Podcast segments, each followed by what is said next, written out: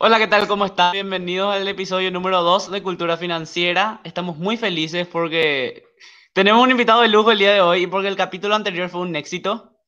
Mi nombre es Joaquín Morínigo, arroba CryptoBoy en redes sociales, soy su host. El día de hoy tenemos como invitado a Jan Marie Boisac. Nos va a hablar de cómo carambas invertir en Paraguay y no morir en el intento, especial para la clase media que no tiene mucho dinero.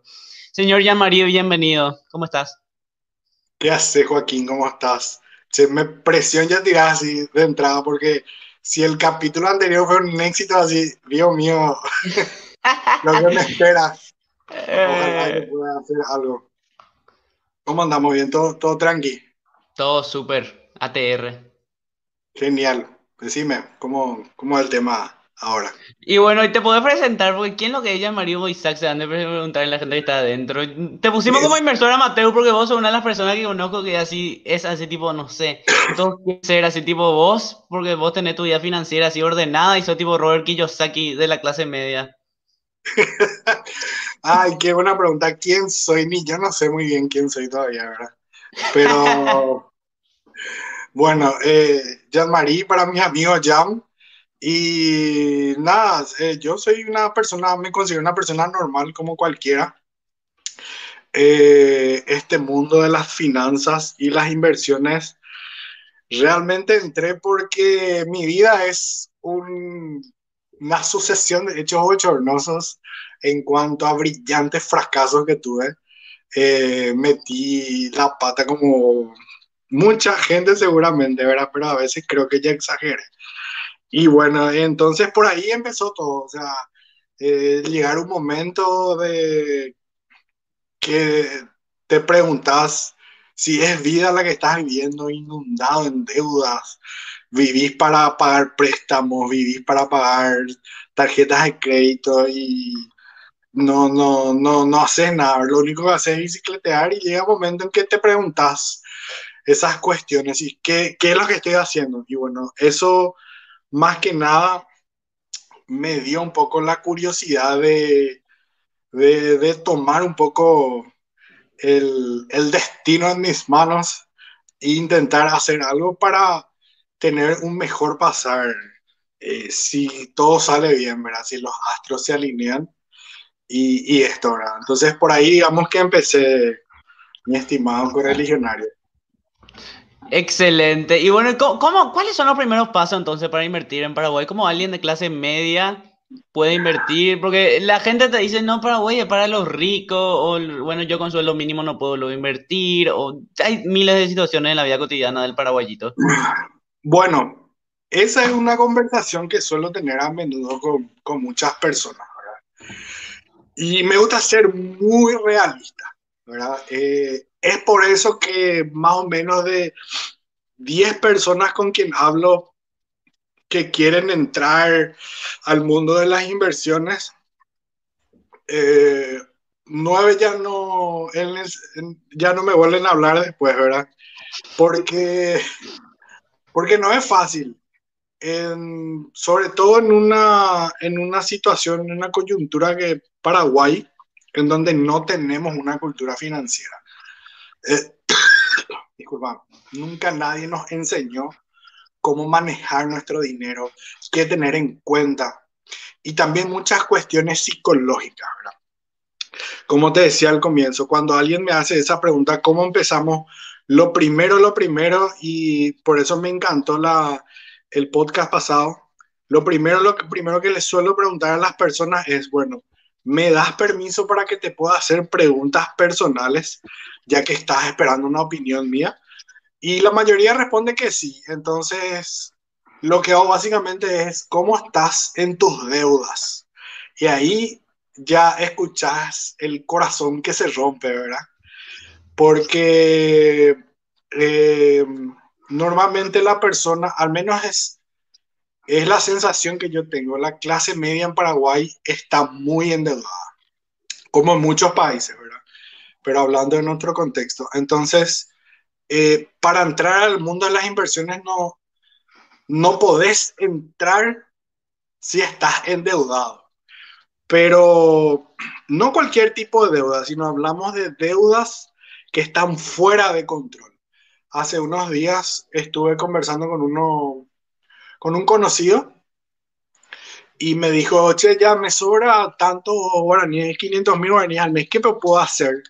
Y después que le pregunté el tema de sus deudas, silencio, ¿verdad? Y ahí empezamos a entrar más confianza y esta persona tenía un estilo de vida en deudas que era el doble al sueldo que tenía. Entonces le pregunté yo, ¿y qué, de dónde pensabas quitar estos quinientos mil guaraníes si no te sobra, si tus, tus gastos son el doble de lo que ganas? Y nada, me dijo que básicamente iba a bicicletear de las tarjetas de crédito, ¿verdad? Eh, entonces lo primero, lo primero luego es salir de las deudas. No, no podés, y por una cuestión matemática simplemente, eh, si un, tenés un préstamo o una tarjeta de crédito que te cobra dieciocho o veinte por ciento y la inversión en promedio en, en bonos ahora mismo está en un diez por ciento, once, doce por ciento, hay algo disculpame, que no cuadra, obviamente que vas a salir perdiendo. También un poquitito parte de la tarea de esa gente que quiere entrar es, eh, al menos de mi parte, es hacerle ver que no solamente existe el mundo de la bolsa de valores. Inversionista se puede ser en tantos, en tantos ámbitos, eh, en el rubro inmobiliario, se puede ser en el rubro del emprendimiento, tener un negocio, es más, tener un negocio es mucho más rentable a nivel de retorno que invertir en la bolsa de valores. Solamente que obviamente tenés que tener un perfil, tenés que hacer todo un estudio diferente, pero fácilmente tenés, podés tener veinte, treinta por ciento. Yo puedo comprar un fardo de papel higiénico a, no sé, dos mil guaraníes y vender a diez mil. Imagínate el porcentaje de ganancia que tengo ahora. Entonces, esa siempre es la introducción, cómo están tus finanzas personales y si está todo ok, si las deudas que uno tiene contraídas están bajo control, entonces ahí sí podemos pasar a un segundo plano y, y digamos, avanzar en la conversación. Y digamos que hacia dónde vamos, y depende, ¿verdad? Eh, depende qué es lo que quieras lograr en la vida, mi estimado CryptoBoy. Eh, porque no es lo mismo eh, ahorrar o invertir para, para tener un capital para irte de vacaciones el año que viene, o ahorrar porque querés comprarte un auto, pero lo querés hacer de contado y tal vez vas a tardar dos o tres años en juntar ese dinero. No es lo mismo ahorrar para comprar una casa y no es lo mismo, obviamente, ahorrar para una jubilación, ¿verdad? Son metas diferentes, son periodos de tiempos diferentes y también hay un factor preponderante a la hora de invertir que se llama uno mismo, ¿verdad? Eh, vos sos diferente a lo que soy yo como persona, yo pienso de otra forma, vos por tu experiencia personal, por la educación que recibiste, por, por todas las cuestiones que viviste en tu vida, tenés otro pensamiento. Entonces es muy probable que lo que a mí me sirva, a vos no te sirva del todo.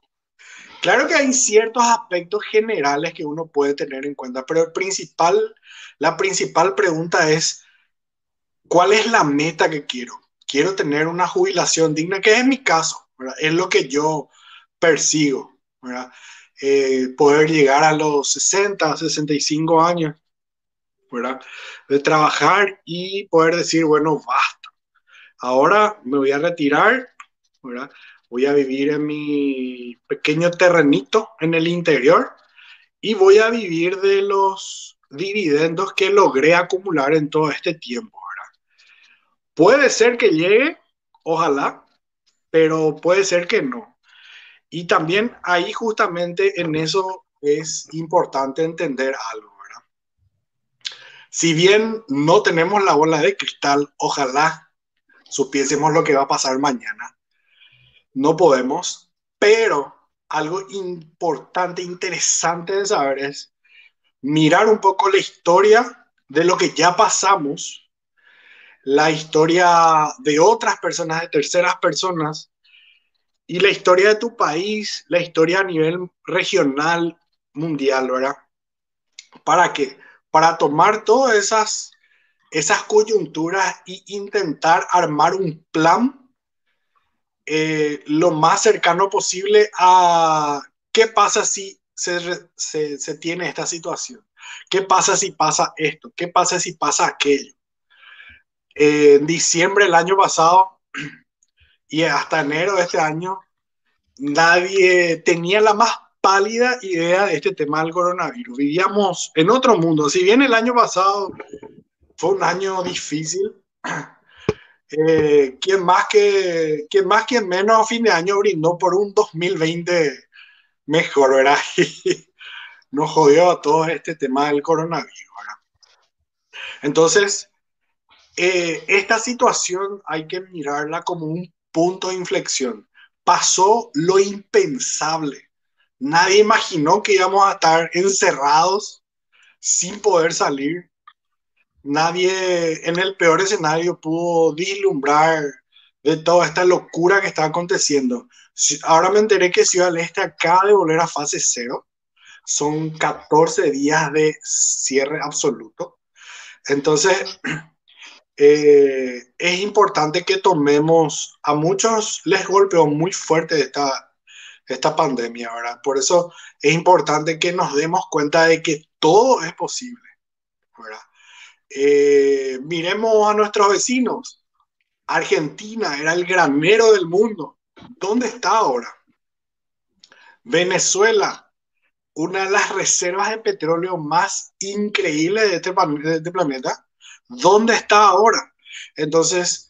Eh, sí, Paraguay hace muchos años que tiene una economía macro estable, a nivel macro los números son muy buenos y toda la historia, pero nos puede pasar, eh, nos puede pasar lo que le pasó a nuestro vecino, nos puede pasar cualquier cosa. Entonces siempre es importante eh, tener en mente y tratar un poquito de planificar, si bien como te dije es imposible cubrir todos los aspectos de la vida, y ahí entra muchísimo el tema cripto, ¿verdad? Que me gustaría tocar también. Eh, entonces, más que nada eso, y es una cuestión eh, de, de, de poner bien en claro las cosas, ¿verdad? Eh, y por ahí, por ahí se empieza. ¿Qué es lo que quiero lograr, eh, Joaquín? ¿Qué, dónde, a, qué, ¿A qué apunto? ¿Verdad? Y otra cuestión importante también es, a la par de planear, eh, hay que tener curiosidad porque, por el dinero, por más que ese no sea tu campo, ¿verdad? Yo soy de una educación universitaria totalmente diferente al mundo de las finanzas. Entonces, eh, ¿por qué me interesé por este mundo? Porque obviamente el dinero no es todo, pero ¿cómo ayuda? ¿Verdad? Entonces, Salud. alguien famoso... Alguien famoso dijo, no se puede vivir del amor, ¿verdad? Eh, queramos o no, tenemos que involucrarnos en este tema, ¿verdad? ¿Por qué? Porque es algo que nos, nos, nos compete, ¿verdad? Nos involucra totalmente. Eh, entonces, a la par de, de, de ver a dónde quiero llegar, qué quiero lograr, es también un poquito, no te digo... inscribirte en una carrera universitaria, ¿verdad? Pero eh, estudiar un poquito de reojo, ¿verdad? ¿Qué, qué, qué, quiere, ¿Qué es el mercado financiero? ¿Cuáles son los actores que hay en el mercado financiero? ¿Cómo funciona el mundo de las finanzas? Pero no a nivel muy profundo, ¿verdad? Para eso están los profesionales. Pero es importante... saber por qué, porque tarde o temprano, si vos entras en este mundo de manejar, digamos, tu futuro económico, eh, vos tenés que saber qué es lo que un analista financiero te está proponiendo, porque eh, no hay que confiar en nadie, ¿verdad? Algo que yo eh, aprendí mucho a la fuerza, es el tema de no confiar, no confiar en las personas, no confiar en nadie al cien por ciento. O sea, obviamente que hay cierta confianza en tus padres, en tus amigos de toda la vida, pero siempre tenés que ser consciente de que al final cada uno estira para su lado, ¿entendés? Y de diez personas hay nueve que, que, tiene, que va a poner sus intereses sobre los tuyos. Entonces tenés que saber cómo te están, qué te están diciendo, el, cómo te están diciendo, qué te están sugiriendo. Es lo que pasa con el tema de cuando llevas tu auto al mecánico, ¿verdad? Sabemos la mala fama que tienen la mayoría de los mecánicos. Por eso es importante manejar nociones básicas. Porque si no, te, va, te van a enchufar, te van a vender cualquier cosa y vas a ser un cliente eterno. ¿Por qué? Porque no tenés idea y no te preocupás luego, ¿verdad? Porque no te gusta eso, ¿verdad? Eh, en algún momento, en alguna de tus charlas, eh, justamente mencionaste que mucha gente ve como un tabú el tema del dinero, ¿verdad?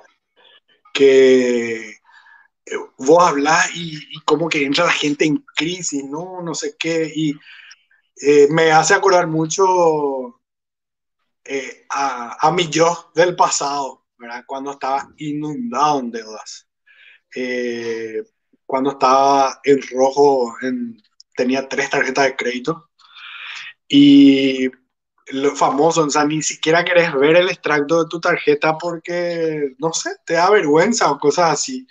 Y esperás que má mágicamente al no mirar se solucione todo, ¿verdad? Entonces, eso, ¿verdad? Planificar qué es lo que querés hacer, a dónde querés llegar y ir y ver qué hay en el mercado.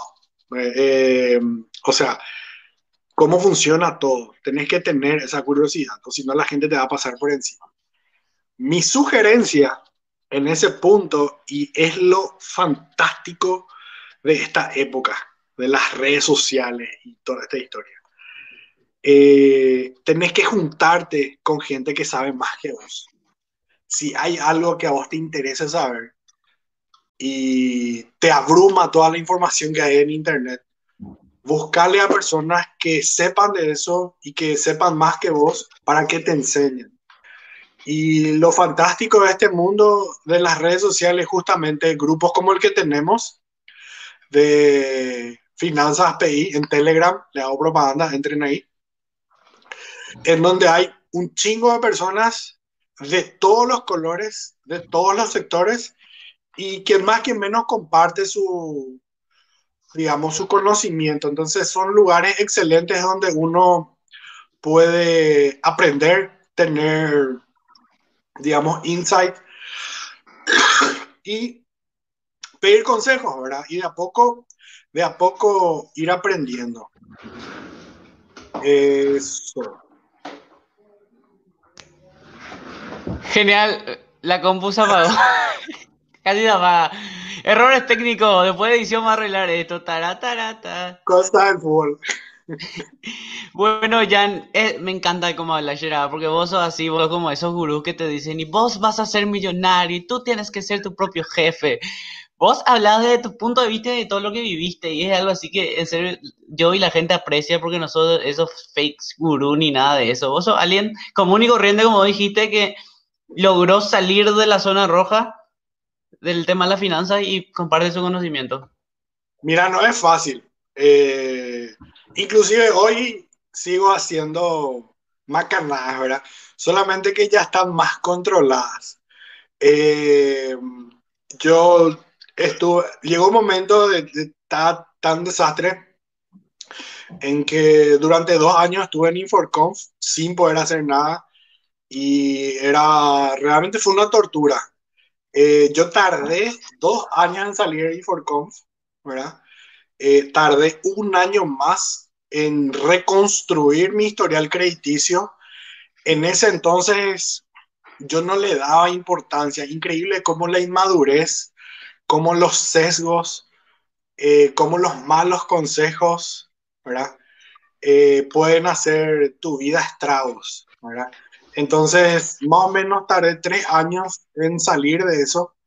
Eh, y fue mucho un trabajo interno, ¿verdad? Y sigo siendo... eh, muy eh, ingenuo en muchas cosas, ¿verdad? Pero es un trabajo de aguante, no es fácil este tema. Y haciendo un paréntesis, es justamente eso es un punto para el tema de un poquito entender cuando alguien te quiere estafar, ¿verdad? Tanto en negocios como en proyectos, en lo que sea. No hay un sistema que te asegure el cien por ciento de ganancias. No hay un sistema que te permita crear una cantidad increíble de dinero en poco tiempo, y menos si sos de clase media o clase baja. Entonces, eh, eso es algo que tienen que entender de todo corazón a todos nuestros radioescuchas. eh, el tema de entender. ¿Por qué? Porque el tema de la estafa, ¿por dónde viene principalmente? Porque siempre el que te ofrece el, el sistema milagroso es o un amigo o un pariente, ¿verdad? Rara vez es una persona extraña. Y si es una persona extraña, normalmente viene acompañada de un amigo o de un pariente. Entonces, eh, no, no, no te digo negar. Es siempre bueno escuchar todo, sobre todo para entender cómo, cómo funcionan las cosas, ¿verdad? Pero siempre tomarse el tiempo y, y averiguar, averiguar, indagar, preguntar, ¿verdad? Y no, no dejarse llevar por, por este tipo de, de hechos bochornosos. Porque entendamos algo, ¿verdad? Yo sé que muchos... Eh, están en una situación complicada económicamente. Y esta situación como la que estamos viviendo eh, actualmente es el caldo de cultivo ideal para las estafas. ¿Por qué? Porque la necesidad hace que vos quieras creer en cualquier cosa para salir. Entonces, eh, hay que prestar mucha atención a eso, ¿verdad? Eh... Volviendo un poquito al tema de cómo, cómo se estructura todo, como te había dicho al comienzo, siempre es importante el fondo, eh, o sea, estar en cero, ¿verdad? Cero deudas o deudas controladas. A partir de ahí, mi recomendación, eh, el siguiente paso, y me tatuaría, solamente que mi religión no me deja, eh, a lo que se llama fondo de emergencia. Eh, no podés pasar al siguiente nivel dentro del mundo de las inversiones eh, y sin un fondo de emergencia. Y esto aplica para muchísimas cosas. Aplica para negocios, aplica para cualquier tipo de emprendimiento. Eh, entonces, eh, y la realidad nos lo mostró el coronavirus, ¿verdad? Mucha gente entró en el famoso... ¿Cómo se dice? Suspensión de contrato con este tema. Mucha gente dependiente. Y por ley son tres meses sin ingresos. Sí, I P S te paga, te paga, ¿verdad? Pero ¿cuándo? Entonces, ¿qué haces? ¿Verdad? Y ahora más que nunca se vio la... O sea, yo creo que mucha gente entendió este tema del fondo de emergencia.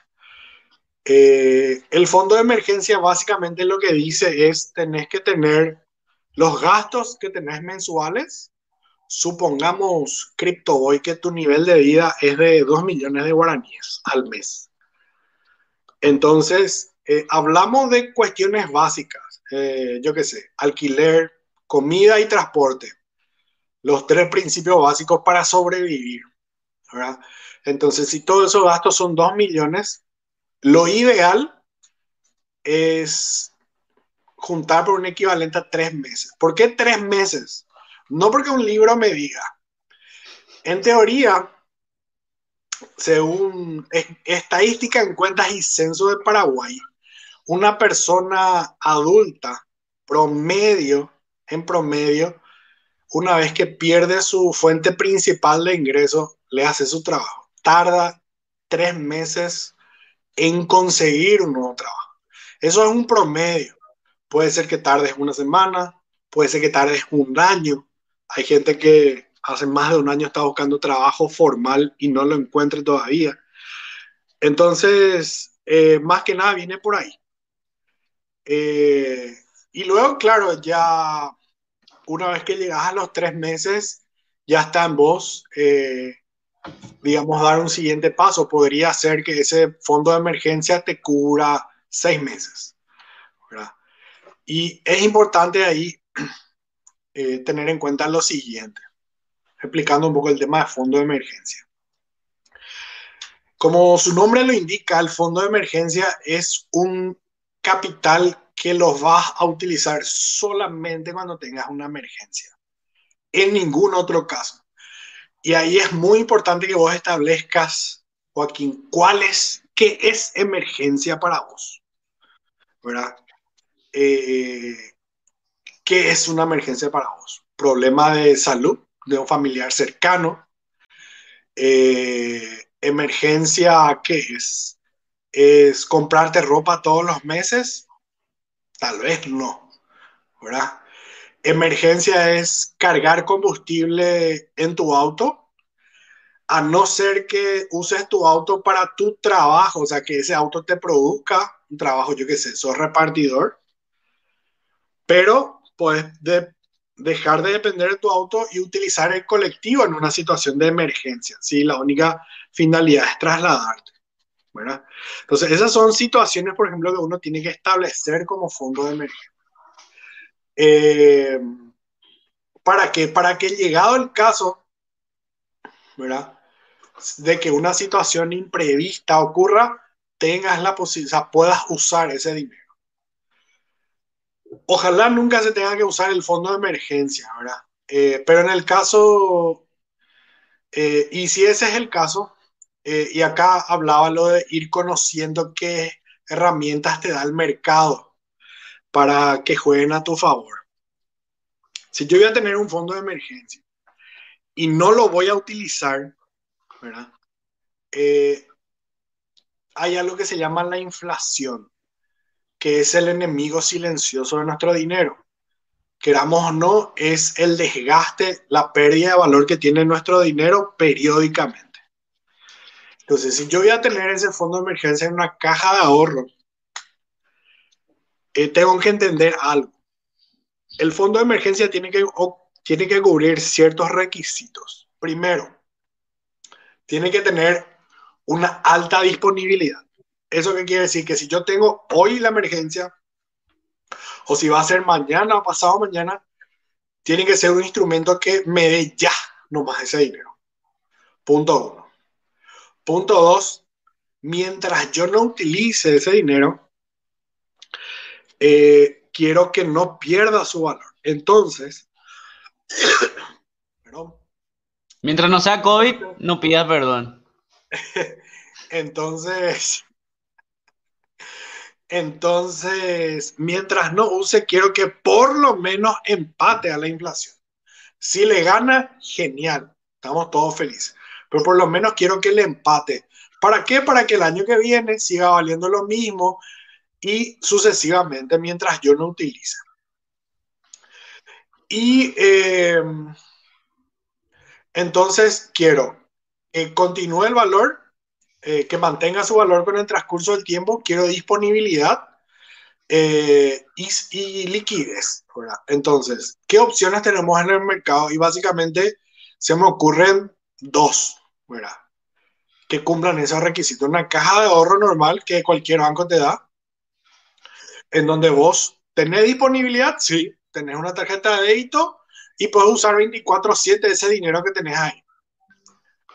¿Cuál es el otro requisito? A ver si cumple el tema de la inflación. Si nos fijamos en el interés que pagan los bancos, cooperativas, alguna que otra financiera, por una caja de ahorro, el, la tasa de interés en este momento es cercana a cero. ¿Eso qué quiere decir? Que si vos dejás ahí tu dinero, pierde su valor. Entonces, si ahí tenías un millón de guaraníes, el año que viene tu dinero va a valer novecientos mil. Es decir, que no vas a poder cubrir todas las urgencias que vos planeaste o pensaste que ibas a cubrir. Entonces automáticamente ya tendríamos que descartar la caja de oro. Y el otro instrumento que se me ocurre ahí es un invento fabuloso del capitalismo, que se llama el fondo mutuo. Salud. ¿Qué es el, fon- el fondo mutuo? El fondo mutuo básicamente es, es como un, fo- es un fondo común donde, que es administrado por una casa de bolsa y en donde cualquier persona mayor de edad, ¿verdad?, que cumpla ciertos requisitos, que son nada prácticamente, puede depositar su dinero. Funciona de la misma manera que una caja de ahorro, pero eh, la ventaja principal es el interés. ¿Por qué? Porque el fondo mutuo lo que hace es agarra todo ese ni- dinero, la casa de bolsa, ese dinero que hay, y distribuye en varios instrumentos financieros en el mercado. Compra bonos, compra C D A, compra X, Y y Z instrumentos. Todo lo más seguro, digamos, con buena calificación. Bueno, sí. En teoría, sí. Eh, una de las ventajas del fondo mutuo es que vos podés ver en qué se invierte tu dinero. Cada casa de bolsa habilitada, en este momento son cuatro, ¿verdad? Vaza Capital, Investor, Cadien y Puente. Próximamente. Si, me quieren, si quieren auspiciar el podcast, alguna de estas casas de bolsa, por favor, contáctenos. Eh, próximamente he visto también, tiene creo que regional va a entrar en el juego, ¿verdad? Eh, los fondos mutuos. Todos peces gordos.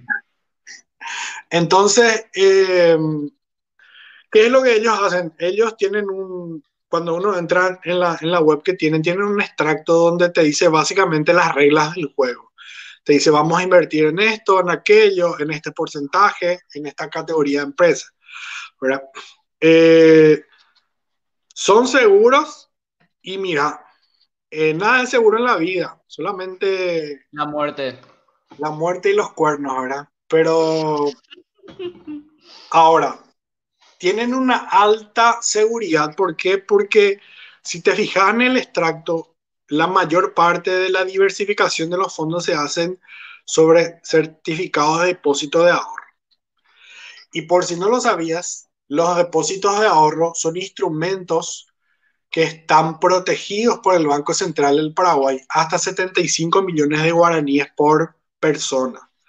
Es decir, que si vos te vas y compras un C D A por X hasta ese monto de un banco, y en el caso hipotético que el banco quiebre, el B C P ¡pum!, te devuelve tu, tu dinero, ¿verdad?, hasta ese monto. Eh, entonces, en ese tipo de instrumentos es lo que invierten las casas de bolsa, eh, los fondos mutuos. Es por eso que también el rendimiento que tienen no es muy alto. En promedio, en promedio en este momento, una, un fondo mutuo está pagando en guaraníes eh, ser un seis por ciento y un poquito más en promedio, ¿verdad? Y en dólares creo que está entre dos y tres por ciento, dependiendo de la casa de bolsa, pero ese es el promedio. Entonces, imag- eh, si, si te fijas en el tema de guaraníes, la inflación hasta el año pasado creo que estaba cercano al cuatro por ciento en Paraguay. Entonces, por lo menos en el fondo mutuo en guaraníes están por encima de la inflación. ¿Eso qué quiere decir? Que tu dinero cada año va a rendir más. Ojo, el fondo mutuo no es una herramienta para volverse millonario, ¿verdad? Si vos querés, si vos buscas vivir de dividendos, el fondo mutuo no es lo tuyo. Básicamente el fondo mutuo es como una caja de ahorro que te paga un poco más nomás. Eh, tiene las mismas características, alta liquidez, porque vos le podés llamar a tu broker y le decís, che, necesito que me pases quinientos mil guaraníes o un millón de guaraníes, y normalmente por ley tienen creo que hasta siete días para hacerte la transferencia, pero las veces que me tocó trabajar eh, pidiendo un poquito de dinero en el día, normalmente me... Al final del día yo ya tenía ese monto acreditado. Entonces, inclusive ahora hay casas de bolsa que públicamente, ¿verdad?, dicen como herramientas de marketing que en el día te hacen la transferencia. Entonces, eso también es importante porque obviamente eh, es un factor decisivo a la hora de usar para algún tipo de emergencia, ¿verdad? Eh, ¿Dónde estaría el inconveniente? Y si tenés la urgencia el fin de semana, ¿verdad? Porque lastimosamente, como es eh, a través de transferencia bancaria, hasta ahora sabemos que C I P A P solamente es de lunes a viernes hasta las cinco de la tarde. Pero para eso ya hay otras opciones también, ¿verdad? Entonces, con eso se empieza en el mundo de las, de las inversiones. Al menos ese es el camino que yo recomiendo. Sanear tus deudas.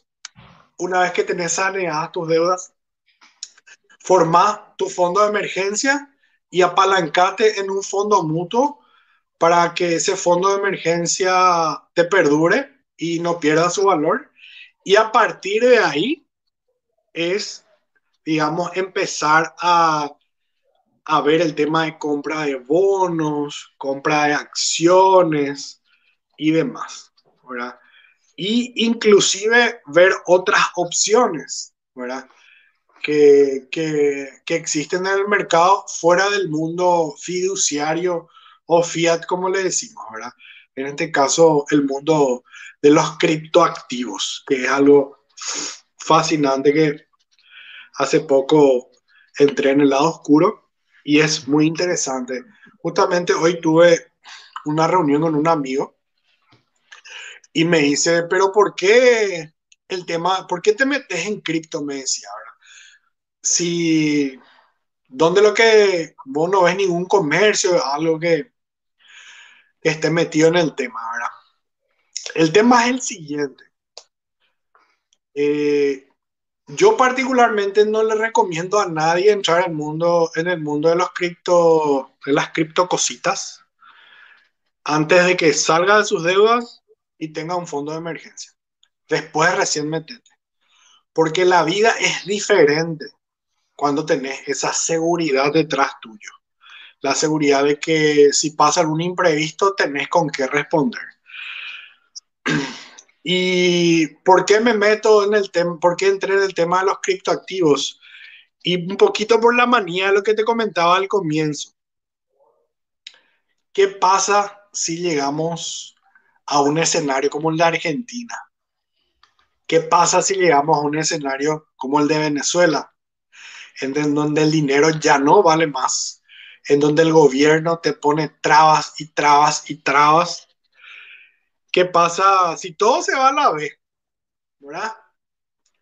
Y tenemos que cazar para nuestro alimento. Entonces, es ahí donde pensé, bueno, ¿y cuál es la otra opción? Obviamente, la puerta de entrada al mundo cripto es Bitcoin, ¿verdad? Eh, obviamente que yo en ese, en ese sentido estoy dando mis primeros pasos recién. Y como medida, digamos, eh, cautelosa, yo de forma particular decidí que el diez por ciento como máximo de mi cartera de inversión lo tendría en criptos. ¿Por claro, qué diversificando el portafolio siempre? ¿Por qué solamente el diez por ciento? Porque yo no sé si mañana explotan todas las computadoras y los criptos valen cero, ¿verdad? Si ese escenario ocurre, lo máximo que voy a perder es el diez por ciento de mi capital, ¿verdad? Ahora, ¿cuál es el otro escenario? ¿Qué pasa si se cumplen todas las predicciones y dentro de diez años eh, Bitcoin llega a valer, no sé, hoy creo que estaba a once mil dólares cada Bitcoin, y dentro de diez años llega a valer cincuenta mil o cien mil, ¿verdad? Ese diez por ciento que yo decidí ahora tener automáticamente se vuelve, se, por la revalorización de la moneda, del activo digital, se va a volver el cien por ciento. Entonces, siempre va a ser una cuestión de ganar, ganar. Y, pero hay que entender también en este mundo de que, como te dije, eh, el tema es, el tema es eh, ver todos los escenarios posibles, ¿verdad? ¿Qué pasa si mañana nos morimos, mi estimado CryptoBoy? Eh, ¿Qué pasa con todos los, los activos que tenemos, que tengo con mi pareja, ¿verdad? Eh, y no sé si les va, a muchos les parece esto medio de los pelos, ¿verdad? Pero son porque son cuestiones que normalmente Paraguay no se tiene en cuenta. Tenemos un testamento hecho, entonces eh, obviamente todo eso está, esa parte está, ¿verdad? Porque yo digo, bueno, quiero llegar a los sesenta y cinco, retirarme a vivir en mi terrenito que tengo en Altos y vivir de mis dividendos, ¿verdad? Pero ¿y si mañana me muero? ¿Verdad? Entonces siempre es ver todos los, todos los, las aristas, ¿verdad? Eh, y dentro de esa diversificación hay muchísimos instrumentos, eh, algunos con más riesgo, otros no. Por ejemplo, tenemos disponible el tema de, de los, entre comillas, ¿verdad? Los fondos jubilatorios privados, ¿verdad? Creo que hay dos o tres instituciones en este momento que ofrecen sistemas de jubilación privada. Eh, que toda, es importante aclarar que son, eh, el, el sistema de jubilación privada no está todavía regulado en Paraguay por el gobierno. Tengo entendido que están batallando súper fuerte estas instituciones para formalizar esto, ¿verdad? Y, y poder pasar a otro nivel. Eh, pero eh, está disponible esto, ¿verdad? Y hay fondos jubilatorios en guaraníes, hay fondos jubilatorios en dólares también. ¿Y por qué es importante, por ejemplo, si es que te da el cuero el tema de los fondos jubilatorios privados? Porque sabemos que Y P S es una bomba de tiempo. Ese es un escenario también que hay que analizar. Sabemos que Eh, continuamente los políticos están tratando de poner sus garras en los fondos jubilatorios. Hasta ahora, siempre proyecto que se presenta, proyecto que gracias a la presión ciudadana se rechaza. Pero va a llegar un momento en que por el modelo en sí del sistema jubilatorio, eh, eso no, no va a tener futuro, ¿verdad? Y algún momento van a encontrar una maña y se va a tocar los fondos. Y no vamos a ir a la B muchos, o sea, mucha gente se va a ir a la B. Entonces es importante que eh, por eso justamente se eche un ojo a un sistema de jubilación privada, que también tiene sus riesgos, ojo, ¿verdad? Eh, porque los directivos o cosas así se pueden fugar también con el dinero. Por eso no hay que confiar, por eso hay que participar en las asambleas, por eso hay que ver los estados financieros de la... de los lugares donde tenemos nuestro dinero, ¿verdad? En este caso los fondos. Las cooperativas tienen un sistema increíble que es el ahorro programado, porque vos podés decir que hoy eh, hablamos de clase media, inversión para clase media, pero claro, la clase baja también puede ingresar a este mundo, solamente que les va a costar, ¿verdad? No es fácil. Pero hay muchas opciones que se pueden hacer. Las cooperativas tienen sistema de ahorro programado en donde te dan tasas, a lo mejor no muy grandes, pero si es más que la inflación, ya salís ganando. Y es un buen lugar, es un buen lugar para formar un capital. Cualquier cien mil guaraníes, a lo mejor vas a tardar cuatro años, eh, Joaquín, en crear de un capital de dos o tres millones de guaraníes, porque cien mil al menos más estás pudiendo aportar. Pero estás haciendo algo. El tema es hacer algo, mi estimado. Eh, no quedarse quieto en el... Eh, no, pero mi situación no es complicada. Y sí, todos más que, más que menos tienen una situación difícil, pero algo tenemos que hacer. Hay un autor famoso en Estados Unidos, Dave Ramsey. Eh, no es santo de mi devoción, pero él habla mucho de un concepto bastante interesante que es el de cambiar tu árbol genealógico. Eh, es decir, es muy probable que por tu situación económica eh, tal vez vos no puedas tener la holgadez financiera que te gustaría tener. Pero si tenés familia, si tenés hijos, trabaja para que a tus hijos eh, les sea diferente. Y de eso se habla cuando se habla de, de cambiar el árbol genealógico. Trabajar fuerte para crear alguito, como para heredarle a tus hijos, ¿verdad?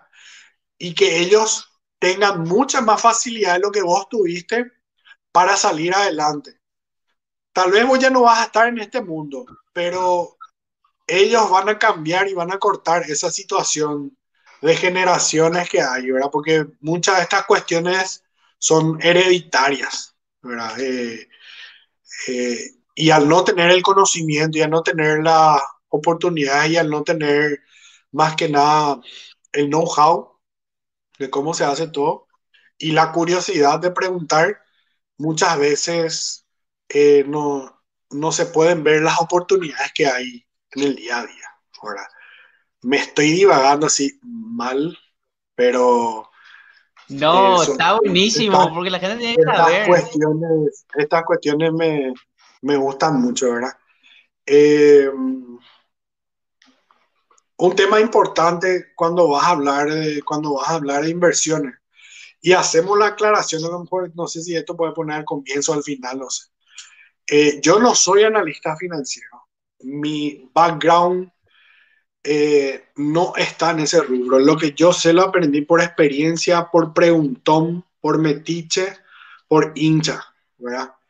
Mi sugerencia, aparte de, de investigar vos por tu cuenta, es siempre acercarte al profesional. En este caso, si te vas a ir a una casa de bolsa, eh, o sea, si querés entrar en el mundo de las inversiones, comprar y vender bonos, acércate a una casa de bolsa y no tengas miedo en preguntar y que te expliquen, porque pasa mucho también de que, eh, y te digo por experiencia ahora, porque trabajo con unas cuantas casas de bolsa, y hay agentes que te venden nomás cosas, ¿verdad?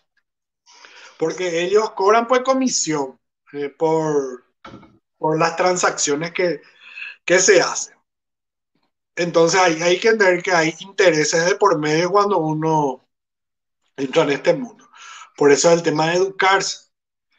Eh, los que están desde hace rato en esto se acordarán de aquellas increíbles ofertas que hubo en su momento de Tractopar, de frigorífico San Pedro, San Pedro. Sí, San por Pedro. Ejemplo.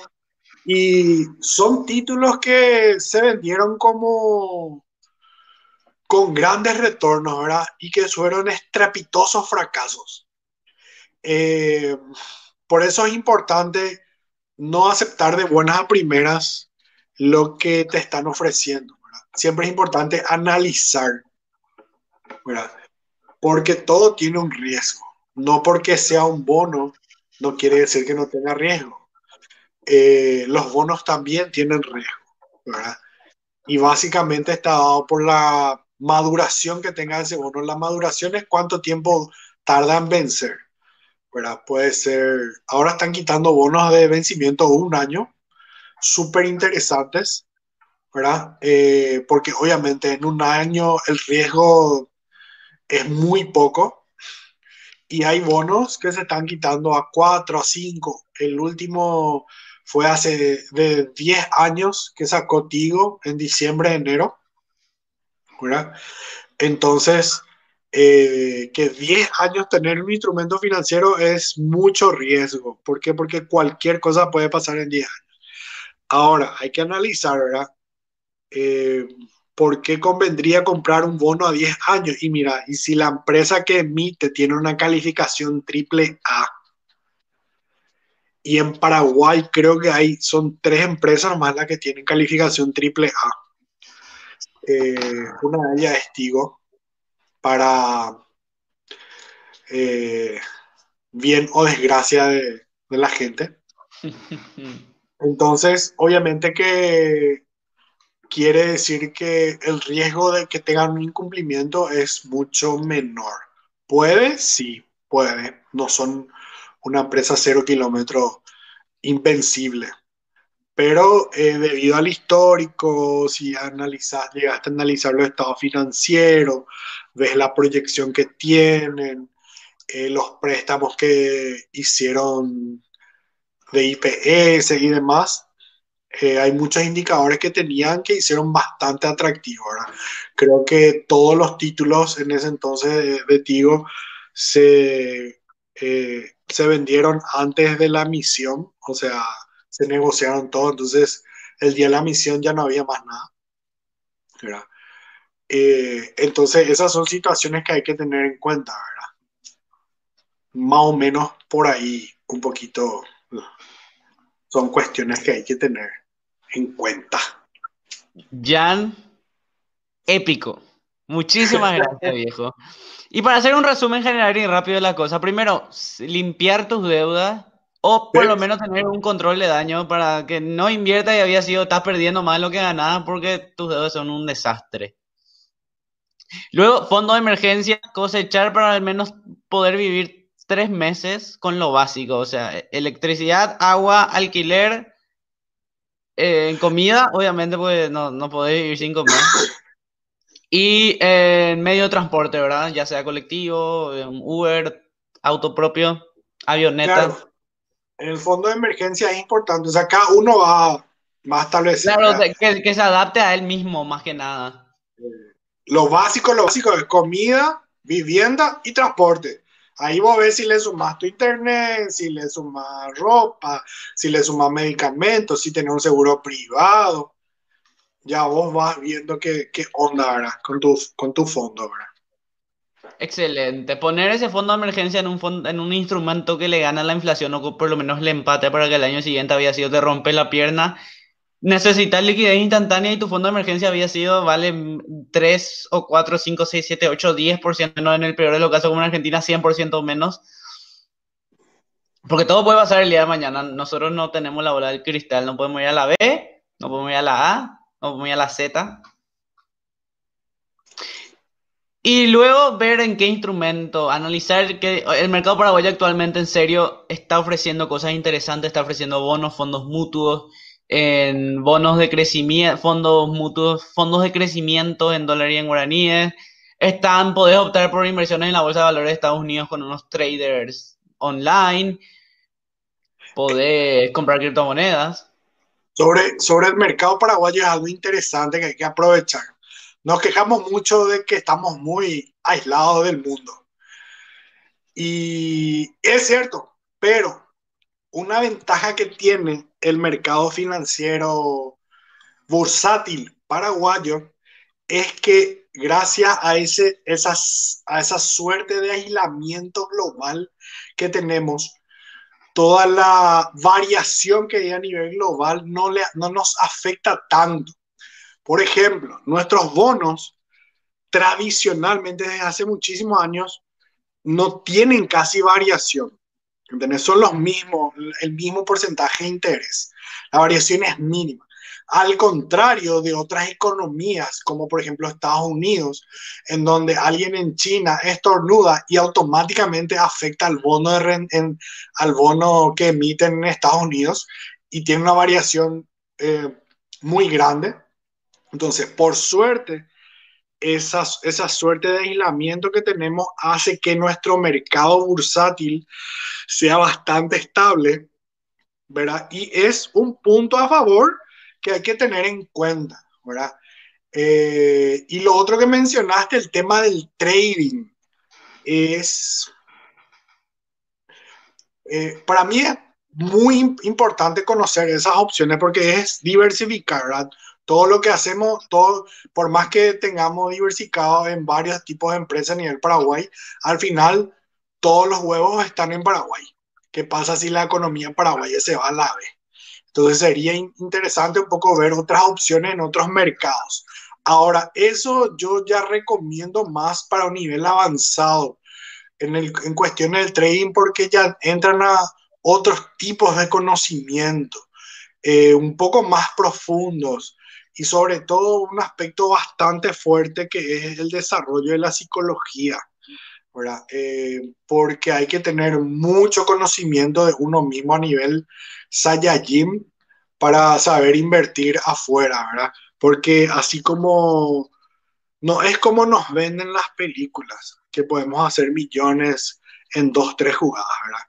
Fácilmente podés perder. Y lastimosamente también por una cuestión de ese aislamiento financiero global que tenemos, de, o sea, de, hacia el mundo exterior, eh, ser rentables con dinero fiduciario es bastante costoso todavía en Paraguay para una persona de clase media, no así para la gente que hace en criptos. Entonces, eh, eso es algo que quería un poquito acotar eh, cuando mencionaste el tema, en tu resumen, el tema de, de, de los bonos, del mercado paraguayo y del tema del trading en el extranjero. Ojo, piojo con eso, por favor. Ojo. Y por último, pensar en, a largo plazo y en tu jubilación privada. Si querés, si confías en el Estado, bueno, pone, pone tu jubilación en I P S nomás y ve qué pasa.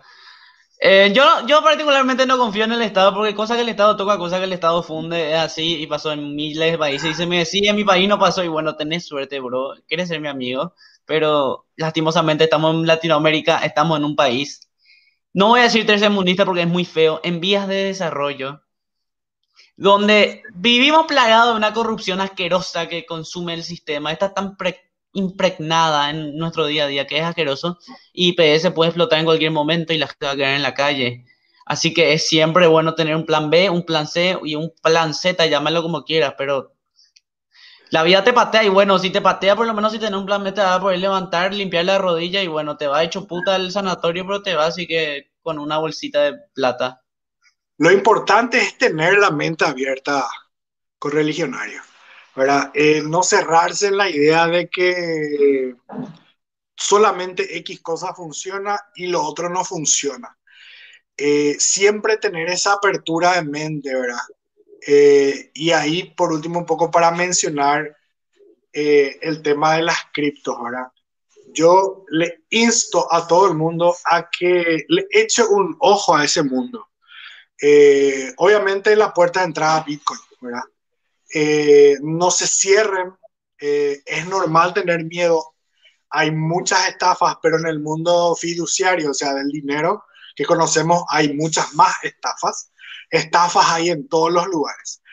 Eh, a mí lo fascinante del mundo de las criptos es que para invertir me obliga a que yo tenga que estudiar eh, ¿qué quiere decir tal cosa? ¿Qué quiere decir este? ¿Qué quiere decir aquello? Lo primero que me dijeron cuando quise eh, invertir mis primeros criptoactivos es estudiate la filosofía y cuál es el sentido que tiene cada proyecto. Proyecto es igual a criptoactivo, ¿verdad? Llámese Bitcoin, llámese Ethereum, llámese A D A, X Y Z. Entonces, estudiar qué es lo que hace tal o cual cosa, juntarse con la gente que sabe, tener apertura de mente. Esa es una recomendación que le quiero hacer un poco a todos eh, tus queridos oyentes. Eh, no se cierren a, a todo, ¿verdad? Eh, y todo puede ser posible, todo puede pasar. Lo más descabellado pasó este año, el coronavirus.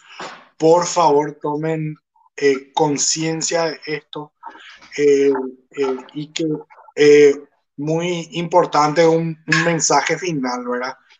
Eh, que justamente un amigo eh, en Twitter mencionó, un saludo a Gustavo. Eh, las desgracias se vuelven, a, las crisis se vuelven a repetir una y otra vez. Lo que pasó este año va a volver a pasar. No sabemos cuándo, puede ser que pase en dos años, eh, en tres años, en cinco años, en diez años. Pero lo que pasó ahora te tiene que alertar. Eh, ¿Para qué? Para prepararte para la siguiente vez, porque va a volver a pasar. ¿Nos vamos a recuperar de lo que pasó este año, lo que está pasando? Sí. ¿Vamos a tardar en recuperarnos? Sí. Pero va a volver a pasar. Entonces, que la próxima vez no nos agarre de imprevisto, ¿verdad? Eh, Ese es un mensaje final para todos. Muchísimas gracias, Jean Marie Boisac. O para los amigos, Juan María Bonsai. Muchísimas gracias a vos por aceptar la invitación. Sos siempre bienvenido a Criptopedia, Blockchain y Finanzas, ya sea en cualquiera de nuestros segmentos, que estamos muy diversificados en ese sistema. Muchísimas gracias, Jan. Muchísimas gracias a todos nuestros espectadores, porque gracias a ustedes nos impulsamos y apostamos por innovar este mercado paraguayo. Apostamos por lanzar nuestra página web, por lanzar nuestro canal de YouTube, por lanzar nuestro podcast, porque nosotros creemos y defendemos que el futuro de todo es la descentralización, el futuro de todo. Las criptomonedas son el futuro y las finanzas son el futuro, al fin y al cabo.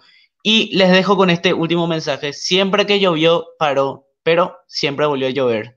Les mando un, un saludo. Placer. Gracias, Jan, querido. Y el cuídate padrino, mucho. Jean Marie, cuídate. Muchísimas un gracias. Un saludo a todos. Chao, chao.